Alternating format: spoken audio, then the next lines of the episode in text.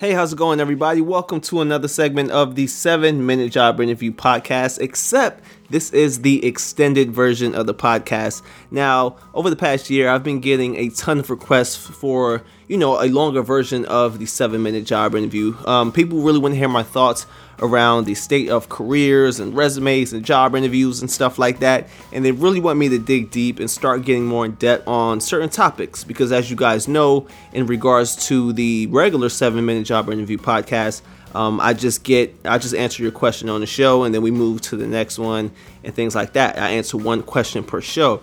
But this time we're gonna answer a few questions. You know, I'm gonna give my thoughts on certain articles I read related to the current job market. I'm gonna talk about everything millennial, recent college graduate. Um, we're gonna talk internships, and of course, we're gonna answer your questions because that's what the show was based off of answering your questions and making sure that you're all set up for career success. Not only that, but we're also going to invite some great guests on the show. Now, I used to invite guests on my previous podcast, which was the Secrets of the Hire podcast, and we would talk careers. So I'm pretty much going to bring that back. So it's going to be a show. Um, we're going to have some guests on every once and again. Um, sometime you'll just have me. It kind of depends on, you know, the flow of things. But today we do have a guest, and we have our guest from the Wall Street Oasis podcast. His name is Alex, and we're gonna talk about that a little later on. Like this is, it was a great show. It was a great podcast, a great session that me and him jammed on real quick. So yeah, guys, moving forward, we're gonna have a lot of those. We're gonna have, you know, the extended version of the podcast. We're also gonna have the short version because I like for you guys to be able to go in and get your question answered and you know be able to pretty much apply it because that you know that's the name of the show seven minute job interview. I try to get straight to the point try to provide you with some great content and try to move forward like that. So as i said guys um, this is the extended version. It's going to be great. I'm going to talk about a lot of things. You're really going to be able to get in depth about you know my current thoughts on what's going on. So without further ado we're going to jump into today's first question from brandy. And brandy says Employers aren't responding to my resume on job boards. What should I do? Now, Brandy, this is a great, great question. Now, look, I get this all of the time. It, it happens all the time. I always get the email saying, Devon, um, I've been applying to all these jobs left and right, uh, 20 jobs per week, and I'm not getting a response from the employers. Now, look, here's what you're doing wrong. First, you're applying through job boards, okay? Guys, look, job boards aren't getting it, it's, it's too saturated. Okay, when you apply through a job board, um, essentially your job your resume is entering what we call the um, job search black hole, right? And when there's there's no coming back. Now, granted, um, sometimes you, you can find success on job boards, but that that shouldn't be your primary means of applying for a job. Now, look, um, there's actually a case study out there that I read actually two years ago, and ever since I read that case study, it changed the way I felt about job boards. I kid you not. So here it is for you. So put this into perspective. So, okay, let's say, all right, so five people worked at XYZ company. Well, let's say three people. Three people worked at XYZ company and they applied for their own positions within that company. We had an engineer, we had a finance manager, and we had an administrative assistant. Each of them applied for their own job with their resume to that company via a job board. And guess how many of those candidates got referred to the hiring manager? Because as you know, when you apply through a, um, apply via the job board, you got to get referred for an actual human to read your resume. Because when you apply on the job board, you're applying through a database, and the database it has to pretty much sort which resumes they think is qualified that they think that qualifies based on certain um, certain stipulations put in place. But guess how many of those people were referred? Zero. Zero. So you mean to tell me if a person who has a job at a company can't get referred for their own position, what makes you think that you have the chance to apply through a job board get to the hiring manager and have them call you, right? The chances are very, very slim. Granted, I'm not saying it doesn't happen because it does happen. I personally um, apply for jobs still, even though I don't need to apply for jobs, I still apply for them. in order to sort of test things out. And I test it in different industries and stuff like that. And I do get responses every now and again. But that should not be your primary means of applying. So, Brandy, what you're doing wrong first is you're applying through job boards.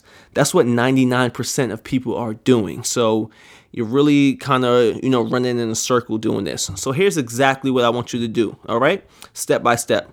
First off, you need to complete your LinkedIn profile. A lot of people don't have this filled out. Um, they really don't mess with LinkedIn. Uh, I guess it's not as fun as Facebook, Instagram, and Twitter and Snapchat is, but fill out your LinkedIn profile. And I have a course on it at watchmegetajobinterview.com where I teach you how to do so. So fill out your LinkedIn profile. Now, here's what I want you to do. For an example, let's say you wanted to work at FMC Corporation in New York City.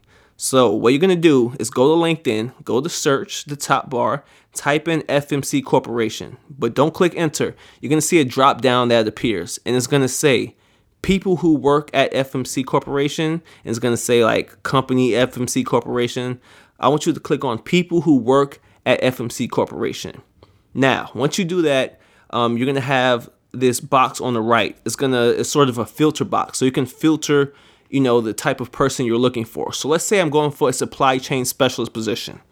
So I'm gonna go over to the filter on the right. I'm gonna filter people who currently work at FMC Corporation at this current location, which will be New York City in our case, and and you're gonna see something that says keyword. I want you to type in supply chain and see who comes up.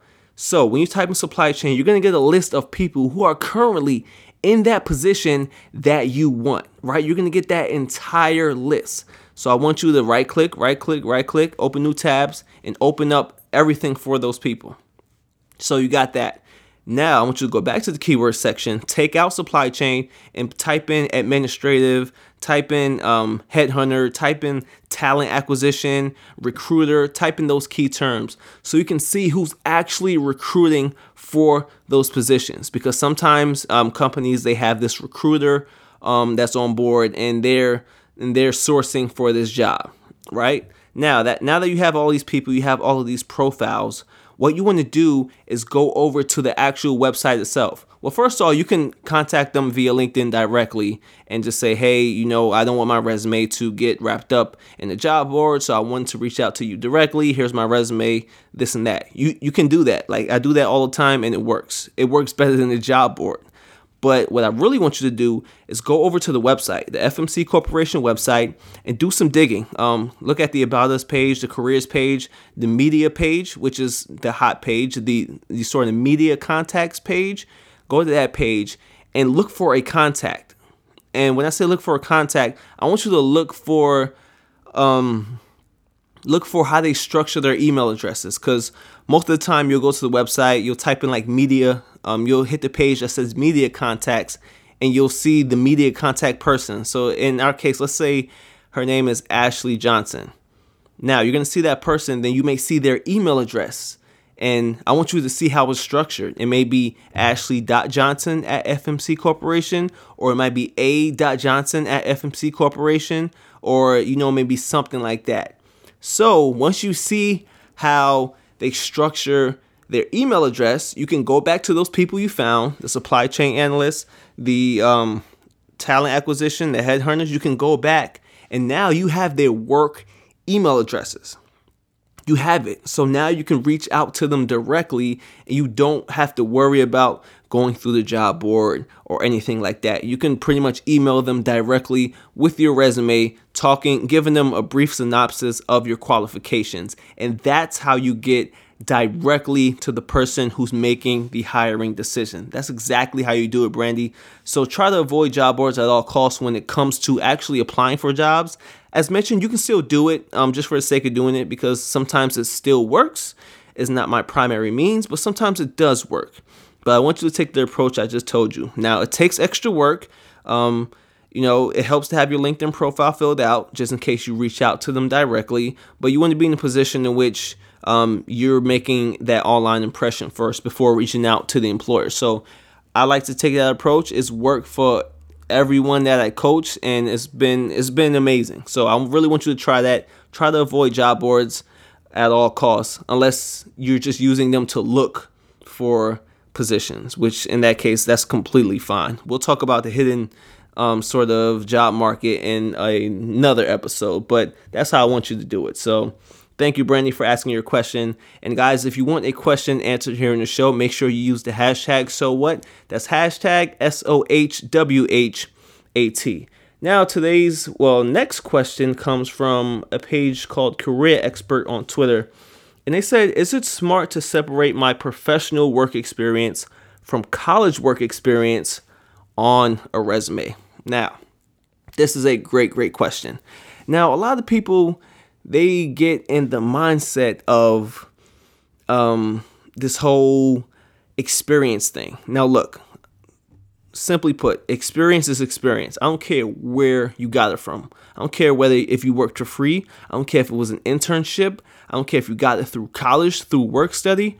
Work experience is work experience, and it should be annotated as such on your resume. So there's no way to differentiate college experience versus regular work experience versus internship experience. Don't worry about that, okay? All experience is equal. It's all experience. So as I mentioned, I don't care if it was from an internship. I don't care if you was working for free. I don't care if it was work study while you was in college. I don't care if it's freelance, if you do some stuff on the side. Work experience is work experience and you need to annotate it all under work experience on your resume. Now, a quick tip make sure that everything is focused, make sure that everything is to the point and it, it all flows, right? You don't want to have different experience sets and and you don't want to confuse the employer right you want to have it focused so if you're going for a certain industry try to tailor your experience and try to use those transferable skills on your resume so it can be tailored more towards you know the position and stuff like that so do not do not do not do not try to differ from college experience and work experience and things like that is definitely not the way to go. Great question, career expert. Really appreciate you for asking that here on the show. Now, guys, as I mentioned, um, we do have a guest for today. Um, we got Alex from the Wall Street Oasis podcast, and I decided to bring Alex on the show. Um, you know, for several reasons. For one, um, you know, Wall Street seems to be the place that a lot of a lot of people want to be. A lot of young professionals, um, especially in the finance sector, Wall Wall Street is is pretty much the way to go, right? Because they always hear about it. They always hear that's where the real money is. So I want to bring Alex on to really talk about Wall Street, to really talk about what it takes to be a part of that elite group, where you can start, how you can get things going, um, the connections you have to make. And me and Alex, you know, we were clicking on this one. Like we're on the same page when it comes to really excelling and really taking yourself to the next level and really making things happen on your own terms and really, you know, cracking down on Wall Street. And that's exactly what Alex teaches you how to do on this session. So, guys, without further ado, go ahead and listen to Alex from Wall Street Oasis podcast. We had a great conversation. And with that being said, after that, we will jump into a couple of things. Um, I want to talk about an article, an article I've seen, which is very, very interesting. It's around internships and you guys really want to stay tuned for that. And I also want to talk about the resume tip or job interview tip of the day and talk about some other great things that's been going on in the world of the 7 minute job interview. So without further ado, welcome Alex to the 7 minute job interview podcast. Hey guys, how's it going? Thanks for tuning in to the 7 Minute Job Interview Podcast extended version. Today we have Alex from the Wall Street Oasis Podcast joining us. It's going to help you guys out a ton. You know, I know you guys been asking me a lot. You guys are will be graduating come May, come June or whatever, and you're thinking about the, you know, the big big old Wall Street and you're thinking about investing and all that good stuff. And Alex is going to help us. Alex, thank you for coming on the show.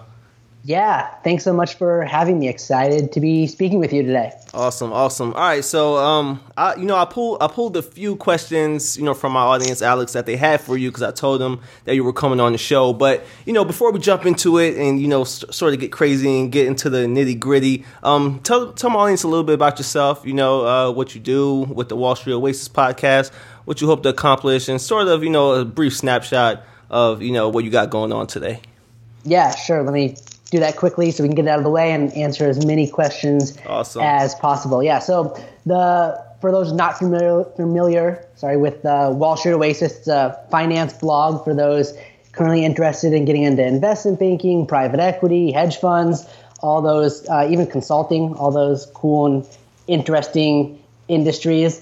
Um, I myself actually used to work in investment banking, and I just got an MBA from UCLA. And now I'm working with a few different startups and some podcasting type things. But uh, I run the podcast for Wall Street Oasis, and we speak with people in and around finance, current investment bankers, ex investment bankers, people that love Wall Street and high finance, and people that have used to work in it and now despise it. Uh, and so we see all of the different angles about what it's like to work in and around Wall Street.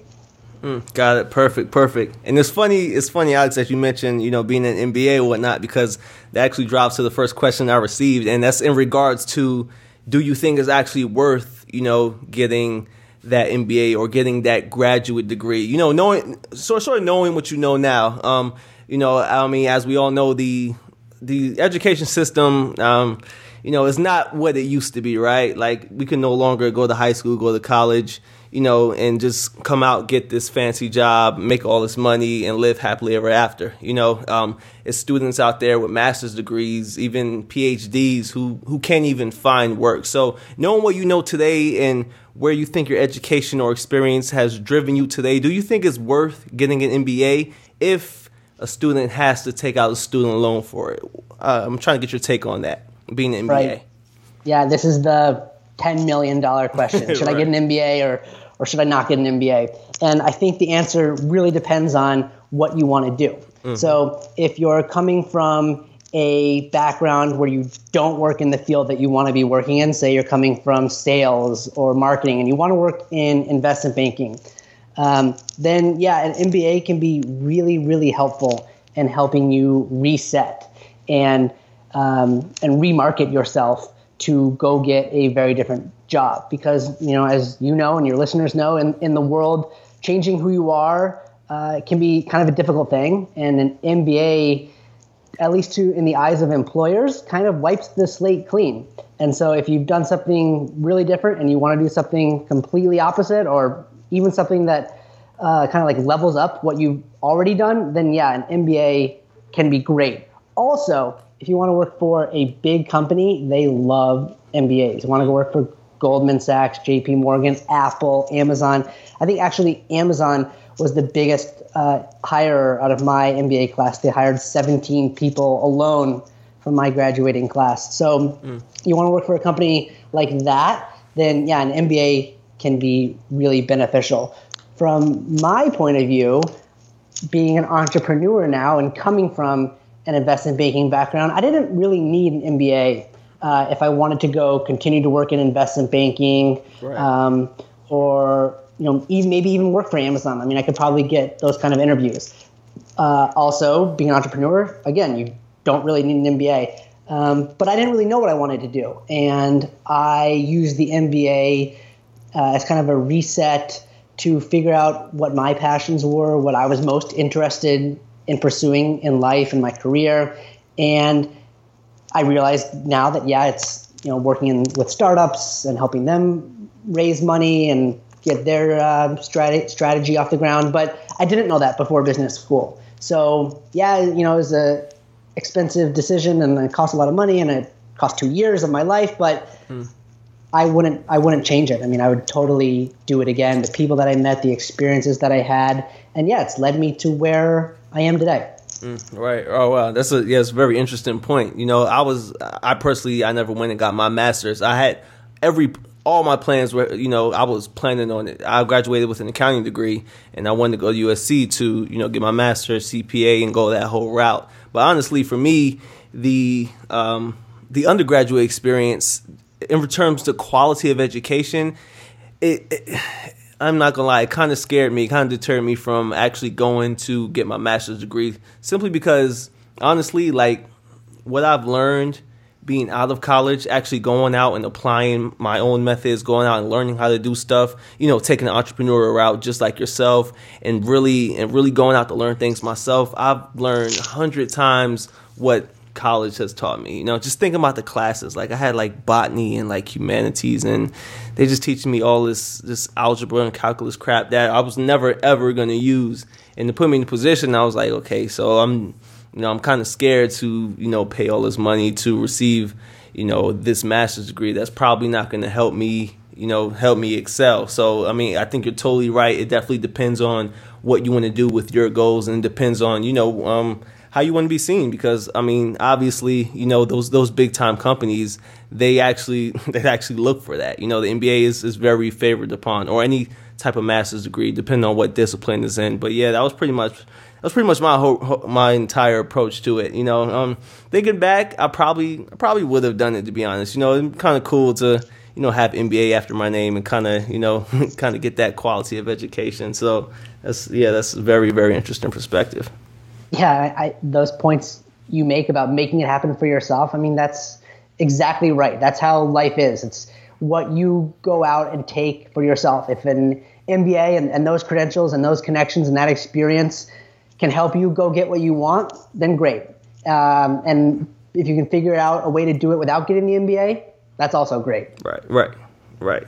Awesome, awesome. And it's funny, you know, we're talking about um, school and talking about loans and stuff like that, um, which leads me to um, a question I got from uh, one of my audience members is they ask, should, you know, should I pay off my student loans first or should I begin to invest and why? They kind of want to know, you know, what's what's sort of the fine balance. You know, a lot of a lot of students are coming out of college with debt, 30, 40, 50, sometimes 70 plus thousand dollars of debt, right? And you know, they they they they still want to live life though. They still want to go on. They still want to invest for retirement and stuff like that. So, Alex, what's your you know sort of strategy as far as um, um, loans, debt, and investing? Do you strike a balance? Do you recommend that students or graduates actually start investing um, while they have the debt, or do you want them to completely clear the debt out so they can have more money towards it? What's your take on that? Yeah, again, I think it's a different answer for different people. Right. For myself, uh, I was investing while I had debt, but I was able to get all of my debt to a pretty low rate. And so if you look at it the way that a professional investor would look at it, I mean, look at the way hedge funds uh, invest, is they invest with debt. Mm. And debt is a huge component of their strategy and their overall returns. And you know, debt is a really powerful vehicle. So if you can get it to a manageable point where you know you don't want to have it be be unrealistic, where you're you're having a tough time servicing the monthly payments every every month. But if you can get it to where you get a, a good job, you're well within your uh, abilities to service it. It's not the interest rate's pretty low. It's not too onerous. Mm-hmm. Then you know having uh, a little leverage in your portfolio could be a good thing. I mean, it's uh, it just magnifies whatever you do. If on the other side you're super risk averse, you just want to get that uh, debt paid off, and then you, know, like in your head, it's it's kind of gnawing at you. Then you know, pay it off, get rid mm. of it, mm. and then start investing. But uh, if you look at again, getting back to kind of the way that a professional investor would, would view the market is, you know, in the efficient markets hypothesis that people can't really outperform the market. So you just kind of think, okay, the equity market is going to return 10% a year. Is my interest rate on my debt greater or less than that? If it's less than that, then yeah, maybe you're putting some into this, into putting some uh, money at risk into the equity markets, hoping to get around that 10%. I mean, granted, you know, these are long-term averages. Look at last year; it was much higher than that. All the years for the past three, four years has been much higher than that. But there could be a year coming where it's much lower than that. So you have to be able to stomach that risk um, but if it does get that 10% and your interest rate is call it 5%, then yeah, you have 5% of um, equity cushion there that you're able to kind of play around with. So, you know, it's a different answer for, mm-hmm. for different people. Uh, I mean, I wish I put all my money into Bitcoin. uh, I mean, look at that. So who knows? Right, right, right. That definitely makes sense. All right, so all right, so say say we have our graduate. You know, they decide even though they got that, they decided that hey, I do want to get into the market. I do want to start investing. I have no clue where to start, where to begin, what resources are out there. What do you tell that person? Yeah, so this is this is the kind of the issue with accessing the financial markets for everyone. I mean, once you kind of it's, it's just like anything else in life once you kind of understand have a, a, basic understanding of it the scary factor of it, the myth factor of it, it kind of goes away. And it's just like anything else. It's not mm. that complicated, but there's definitely that barrier to jumping in. You know, how do I pick a stock? How do I even buy a stock? So I trade my stocks on E-Trade, but okay. there's there's lots of brokerage platforms. You can open an account with one of them. I would say that that's probably the first step. Open an account. Um, you know, get a few hundred dollars in there, get a few thousand dollars in there, whatever you can can do. Uh, and once you have that account open, because that that can take some time, you have to send a picture of your driver's license and and all that. Um, then you can start doing you know your your research on on what interests you. And again, there's a million different ways to do research. You can pick a company and say Apple, and we can go find their financial filings, Uh, which are free and publicly available to everyone. And we can look at all of their quarterly and annual reports, and we can say, okay, like, look, I think this company is growing. Or we can just, you know, read an article on Business Insider where some analyst is talking about that he thinks that Tesla is going to beat or miss on their projections of, of Model 3s. And do I agree with him? Do I not agree with him? Well, I maybe maybe I agree with him and, and I like his point of view. And you know, now I'm going to go do a little bit more research on on Tesla.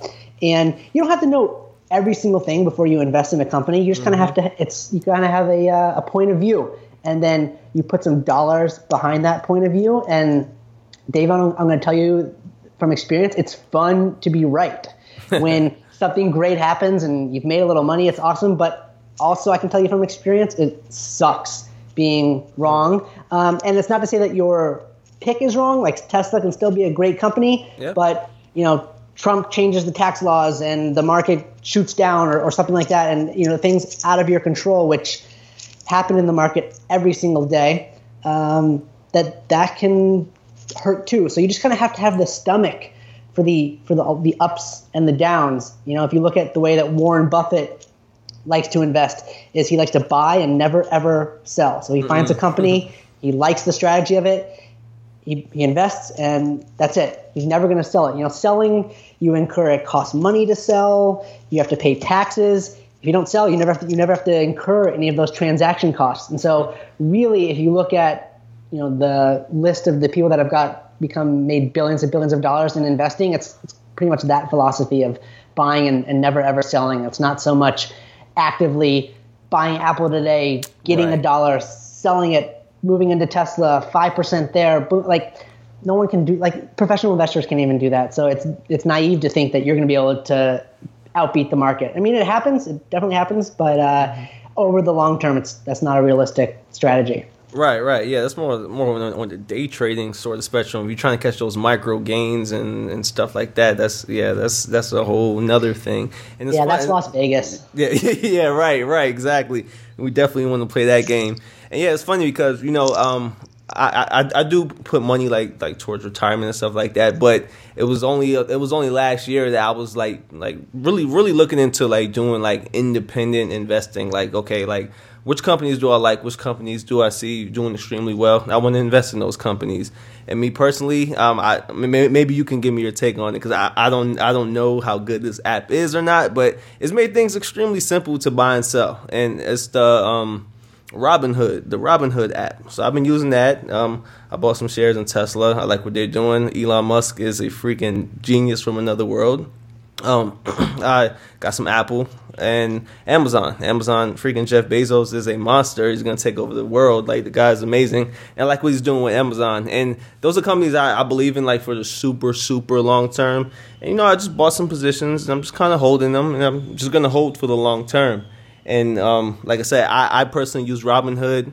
Um, it's probably it's probably not probably not the, the, more premium side of things, but as I mentioned, it's real easy and it's real you know simple to get into.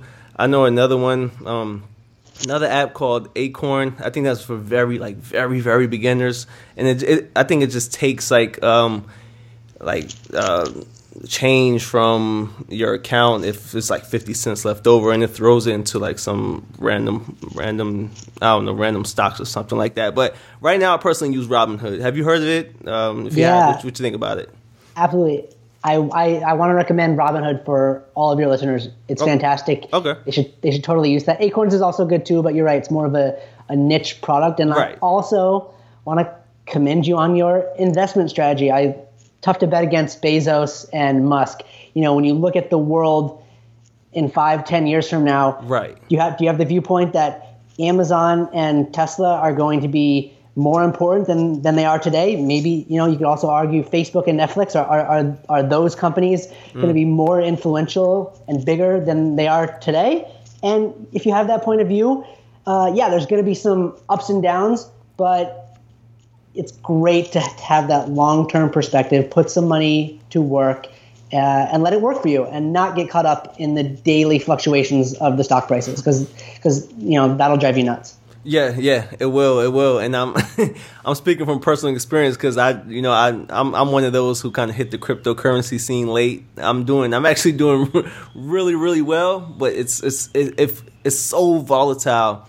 Every every five minutes, you know, you can you you gain fifty bucks, you can lose a hundred in a in that same that same minute. Like it's extremely extremely volatile. So the as far as the you know as far as long term goes, and like if you want something that's steady, you could possibly see you know steady growth. I do recommend Robinhood and going in on stocks that you you definitely definitely believe in. Yeah, you know cryptocurrencies, Bitcoin, Ethereum, all that. Those uh, that's more of a speculation play. Yeah. And yeah, you mean you can you can get rich on speculative plays. You can also lose your shirt on uh, speculative plays. You know, these companies we're talking about. I mean, not not not Tesla, but uh, and, and, almost not Amazon either. But you know, they make money.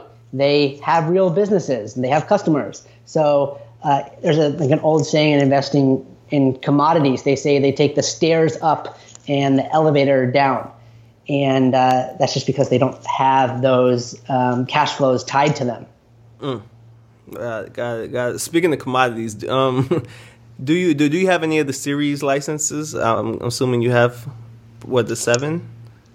Uh, yeah. So the Series Seven is the main license that a broker. If you go to work for a broker dealer, uh, they will require you to get. There's now a test called the Series 79, which mm. is the same same kind of thing. It's the, they're both like I think it's been a long time since you take these, but they're I think they're both five hour tests. Okay. You study for about eighty hours to to take it. Uh, I remember when I was working at, at uh, J.P. Morgan, uh, a really high up person came in and um, and was talking about like the day before we were, we were supposed to take the tests, and uh, she said, "I want you to all go ace your Series Seven tests, and then." Let it flush out of your brain. Forget all that stuff because uh, basically you're just cramming it all in there wow. into your brain and it's not a lot of uh, like long-term memory retention what you're what you're what you're going for with with those tests. But uh, but yeah and then and then there's like i think it's called the series 63 which is like the state registration one. But those are kind of just check the box things. You get them uh, when you go work for a broker dealer. There'd be no sense in getting them if you didn't work for a, a broker dealer and your employer wasn't requiring you to get them. It's like no one's gonna no firm is going to look at your resume and say, "Oh, he already has those. Let's hire him." Like that's mm. no one. No one's really really cares about these things too much. They're kind of just as I said, like a check the box kind of thing. know, it's funny because um, I'm not. Are you, you? Um, you spoke about commodities. Um, are you familiar with the Series Three? Uh, I am not. What's okay. that one? Yeah, yeah. This, um, the um, Series Three is to um, is to be a commodities broker, and I actually, I actually, I actually got that license while I was in college. I remember my, my accounting, my accounting advisor. Um, he, I guess he he was a Wall Street guy for like ten years or something like that, and you know he was like, he, I had no idea what any of this stuff was. He was like, look, I want you to study for this test um, you know, to be a commodities broker, this and that. Um, need you to study six hours a day for the next nine months, whatever, and you know you're gonna make a lot of money. So you know, I'm I'm a sophomore in college. I'm like, yeah, like I'm doing this. So I I, I studied, studied. It was roughly five six hours a day, like two morning, two in the afternoon, two at night for like nine months. I took the test the first time, I failed it. Then I took it a month later, and then completely passed it, and I sort of had and I had that license, but I I actually I never used it a day in my life. Um, just, just, it was just, yeah, it was just something. And but it's funny because um, after that, you know, when I went on um, job interviews, of course I put it on my resume, you know, just for like for like vanity purposes, and they will always ask me like, "Hey, so what's that? What's that Series Three? What is that?" And I'm like, "Yeah." So I just study six hours a day for nine months, this and that. Kind of, and it kind of showed, you know, I was willing to commit to something, and it was it was it was very very favorable upon job interviews. It was funny, but that was yeah, it was com- completely random. But you know, while we talking about licenses and stuff like that, I I just thought about that. But as far as um, you know, as far as let's say someone wanting to get into Wall Street, so more than likely when you, more than likely you're going to be hired with a firm first, and then they're going to require you to go get those licenses, or does it not help to get them, you know, independently and then apply for the job? Um, someone looking to get into Wall Street coming out of college.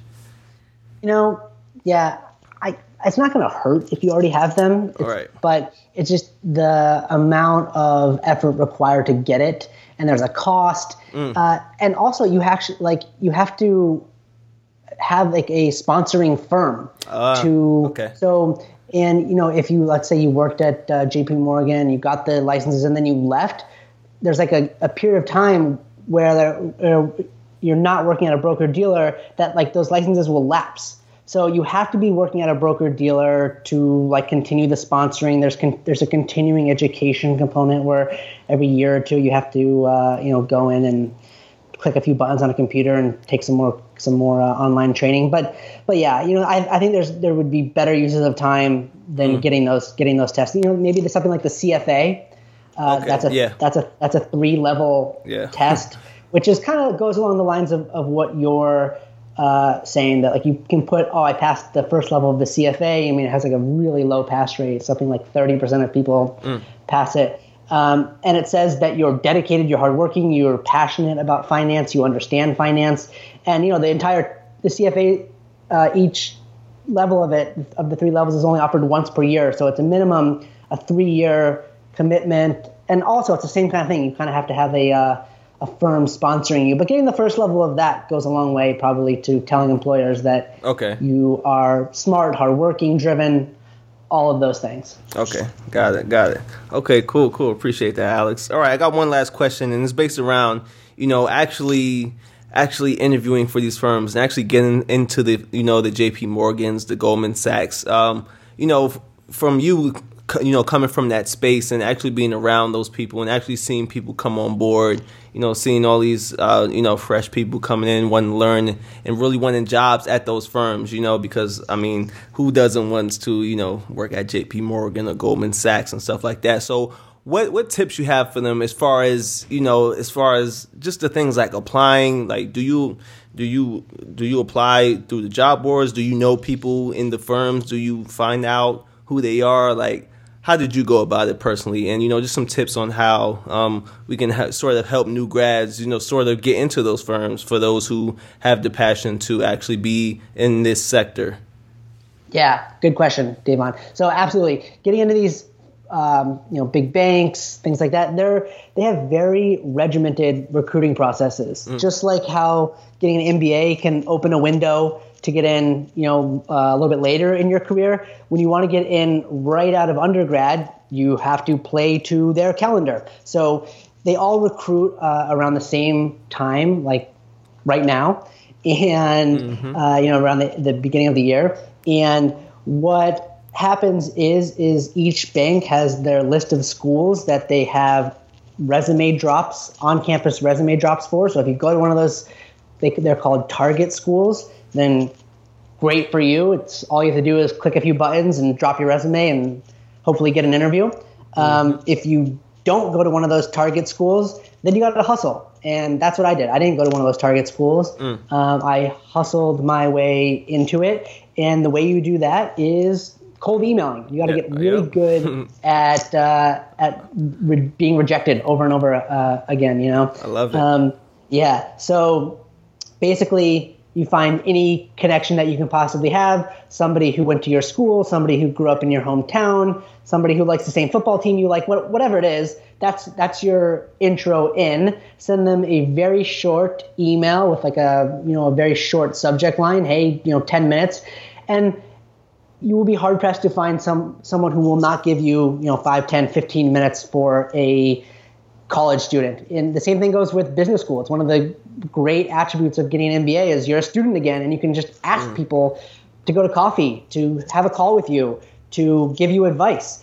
And everyone likes talking about themselves. Everyone likes giving advice. So just kind of, um, you know, find out the banks where you can wiggle your uh, foot into the door and start sending emails. You know, you can find the, the email formats online. If you can't find an email format, email me and, and I'll tell you how to how to get the emails and uh, and just start blasting away. Um, you know, maybe not even include include your resume in the first email. Set up a relationship, get a little you know conversation going, and then be like, hey, you know, can you? Is there any way you can drop my resume to your you know on campus recruiter? I know you guys are looking for uh, interns right now, or you're looking for full time people right now, but uh, you know, it's a grind. Mm, yeah, Alex, you are. I'm telling you, you are preaching to the choir, man. This is this is exactly what I'm be talking about all the time. All the time, I tell people you gotta hustle. You gotta go out and do the work. Go out there. And my personal strategy is, and I tell people to do this all the time. You find a company you want to work for, and and, and I've I've done this many many times. So I'll, I'll go out on LinkedIn. I'll type in Goldman Sachs and then they, they give you the filters right there. People who work at, at Goldman Sachs. You pick the location and and you and whatever you pick um, for keywords, you can type in human resources or recruiter or talent acquisition or or or type in finance analyst or whatever position that's anywhere related to what you to the position that you want, the position that you've seen out there, right? And then just go out there, go to the website, figure out how they structure the email address. Do they operate on the first dot last name, first initial dot last name at Goldman Sachs, whatever, whatever dot com, and go out there and then start cold emailing. And I always say, you know, don't send a resume on the first thing, build a relationship. And how how I personally build relationships, um, how, how I've done so in the past. So I'll see someone who who um, they work at a company that I'm interested in, and I look through a LinkedIn profile, and this one woman I remember, she was a part of an organization, um, Autism Speaks, that I was a part of, right? Same organization. So I, I strictly contacted her on that basis. And we just started having small talk about that. You know, um, position ended up coming up that I wanted. I already built that relationship with her, sent my resume up. She sent it directly to the person who was hiring for the position. So I bypassed everybody and then landed the offer right? So it's all about really grinding, really going hard, and really taking things to the next level. Because most people, all they do is apply, and you know, oh, I didn't hear anything back. You got you got to go the extra mile. You got to make things happen. I'm really really glad you said that. Yeah, Dayvon, that's a that's exactly it. I mean, that's what it's that's what it's all about. Any way that you can get in and uh, make a name for yourself is how to do it. Right. Exactly. Exactly. So, Alex, I really appreciate you for coming on the seven minute job interview. I really, really appreciate you for, you know, sharing your knowledge with my audience. So, you know, lastly, where can my audience find out more about you, about what's going on? Where can they find, you know, more about the podcast and what you got going on in your life? Yeah, you can check out, you know, our Wall Street Oasis podcast. We'd love that. It's wallstreetoasis.com slash podcast. There's a podcast page. You can email me if you've got a question about breaking into Wall Street. It's Alex at wallstreetoasis.com. And and yeah, I, I uh, appreciate you having me on your podcast. This was a lot of fun. It was much longer than seven minutes. So thank you again. Yeah, awesome, awesome. Sounds good. And guys, I'm gonna leave everything in the show notes. Make sure you listen to the end of the show so you can hear that. Um, once again, Alex, I appreciate you for coming on, man, and we'll speak soon. Great. Thanks, Dayvon. Hey, how's it going, everybody? Hope you enjoyed that episode with Alex from the Wall Street Oasis podcast. Now, that was a great session. I really appreciate Alex for jumping on. So make sure you hit him up on Twitter. Make sure you go listen to the podcast. Great, great podcast. Great guy. He's really doing some great things, and he's he, he's really a great connection to have. As you can tell, you know he's more than willing to help you guys out. More than willing to make sure you guys are you know in the position to excel and you know, he's there to lend a helping hand to all you out there who, you know, wants to take on the infamous Wall Street. So make sure you guys keep that in mind. Now, guys, look, so, you know, I read a lot of articles when it comes to um, careers, progression, resume, and stuff like that. And one article I, I recently read on medium.com, you guys should check it out if you haven't. And it talks about how unpaid internships exploit labor divide classes and economy rights. It, it, it, talks about pretty much how internships, free internships, are exploiting people. Like, and that you should not work for free, right? Now, I kid you not, like this article, it, it really it put me on a whole nother level. You see, me personally, I'm all about working for free. I'm all about grinding. I'm all about doing what it takes in order to make those connections, in order to get noticed, in order to put myself in a position to be successful and do what I have to do, you know, to support myself, even if it's free at that moment, right? Eh, there's so many people out there, so many people out there, so many successful people who worked for free. They worked for free, whether that was for a few months, whether it was for a few years. They worked for free so so they can work close to someone who influenced them. They work for free so they can make the connections that led them to that multi-million dollar deal or led them to that six-figure job, right? And if they wouldn't have worked for free, guess what? They would have never been exposed to that opportunity. And it kills me that people today are so entitled. They feel so entitled um, they they they think the world owes them something. They think that you know just because I went to college that you know I deserve this. Just because I got a 4.0 GPA, I deserve this. Just because I got this degree that I deserve this. You don't deserve anything, okay? You only get what you put in for, right? You have to put in the work to make things happen. And right now, you know, th- things are tough. It's tough to get jobs out there. I know PhDs, I know people with master's degrees who who who's struggling to get jobs. They have student loans. They have things that, you know, they have to do. And they're working retail, they're working fast food because they have no other opportunity. And as I mentioned, people today are so entitled. They feel like working for free on an internship is exploiting them in some type of way and is violating some sort of labor law or something like that. People are so, so sensitive. I kid you not. This day, right now, this day, I, I would work for free for an entire year for people I admire. If Jeff Bezos called me, founder of Amazon, right now, and said, Hey, I want you to work for free as my supply chain analyst for a year, I'll do it. If Gary Vaynerchuk called me and said, Hey, I want you to be the recruiter for VaynerMedia for an entire year. I'm not going to pay you. You got to figure it out. I'm going to do it. I'm going to do it. You know why? Because, for one, they're winners. They're winners.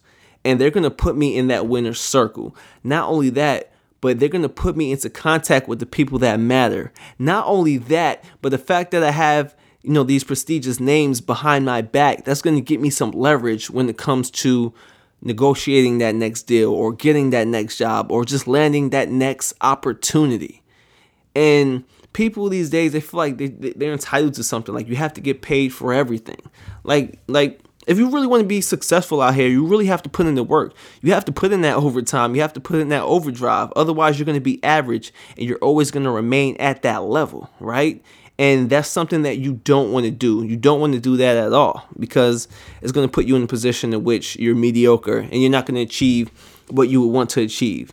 Now, I know a lot of you out there, um, a lot of people will probably butt hurt about, you know, what I'm saying right now. But honestly, not, you know, um, I think working for free is a great thing, especially if you're in a position in which you can't find a job, especially if you're in a position in which you don't have the quote unquote experience, which we'll talk about in another show, especially if you're in a position in which you have student loans, you don't have no experience, you don't know what to do, and you're forced to go live back at home and work retail or work fast food.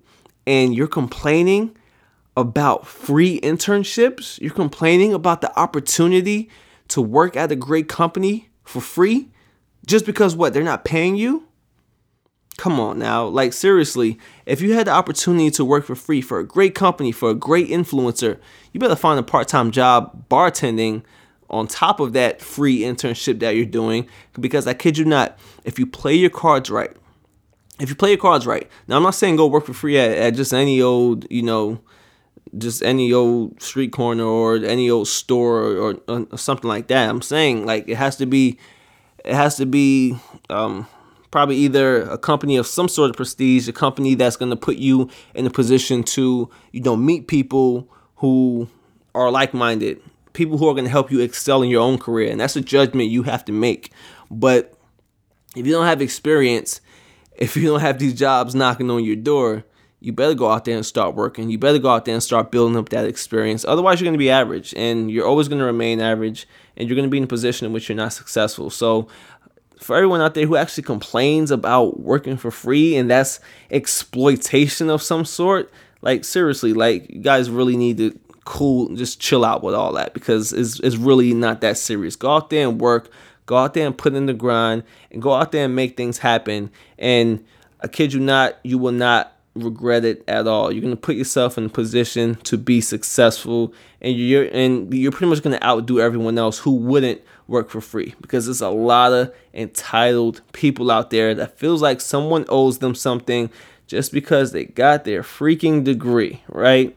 They feel like someone owes them something, but nobody owes you anything. Always remember that. So go out there, put in the work, and make things happen and and stop complaining, guys. Let's really do it and really, you know, grind and make make it work. Pretty much. that's that's all I can say about that. But anyway, guys, um, so before we go, I really want to, you know, give a shout out to um, some of my students at watchmegetajobinterview.com. Now, if you guys didn't know, Watch Me Get a Job Interview is where literally you watch me get a job interview from scratch. Like I take a complete resume from scratch. I take a resume from scratch. I build that resume and I actually apply and get a job with that resume. I take you through the entire job search process, all the way from job search to job offer, from uh, how to apply for jobs for, to the resume, how to tell your resume to the T, um, how to um, apply via LinkedIn, and how to really, really Make sure your LinkedIn profile is up to date. I talk about job interviews on and how you can just crush your job interview every single time. And I talk about after the job interview what to do, the entire entire process. And today we have over 2,500 people that's currently in the course at watchmegetajobinterview.com, and it's been amazing. So I, I want to read out today's uh, review that comes from Candace Selman. And she said, This course has been a blessing to me. This is the best online course I've ever taken. Dayvon, you are amazing at what you do. I thank God coming across your YouTube channel because that's how I found out about this course. Now, Candace, thank you, thank you so much for enrolling in the course. I really do appreciate that. And, you know, I'm, I'm glad that I was able to help.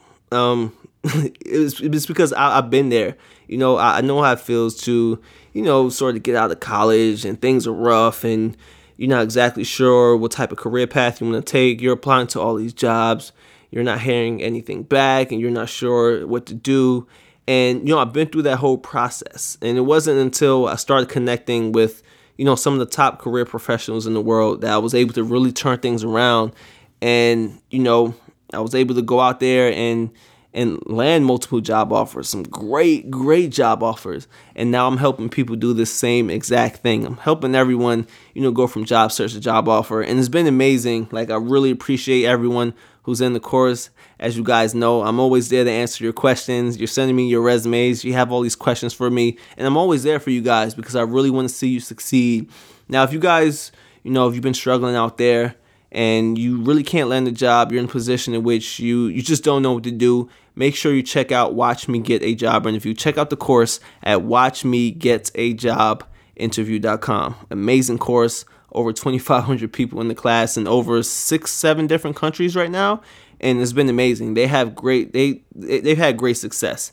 And so, Candace Selman, thank you so much for enrolling in the course. I hope you're listening to this. I know you found my YouTube channel. I'm not sure if you found the podcast just yet, but thank you so much for enrolling in the course, and I wish you success. And as you know, if you have any questions whatsoever, you can always email me at Dayvon, D A Y V O N, at secretsofthehire.com. Really appreciate you for that. So, guys, with that being said, I just want to thank you for listening to the very first extended version of the seven minute job interview podcast. You guys are amazing. I really, really appreciate you. And if you like this format of the show, um, you know, which I bring on some guests, I answer a few questions, I talk about my views on certain articles and stuff everything job interview related for college students and recent graduates. Make sure you go over to iTunes and leave a review I would really, really, really appreciate it. As you guys know, I do the show for you guys, and it's been amazing thus far. So, with that being said, that wraps up the first episode of the 7 Minute Job Interview Podcast Extended. Thank you guys for tuning in, and I'll see you in the next episode. Peace out.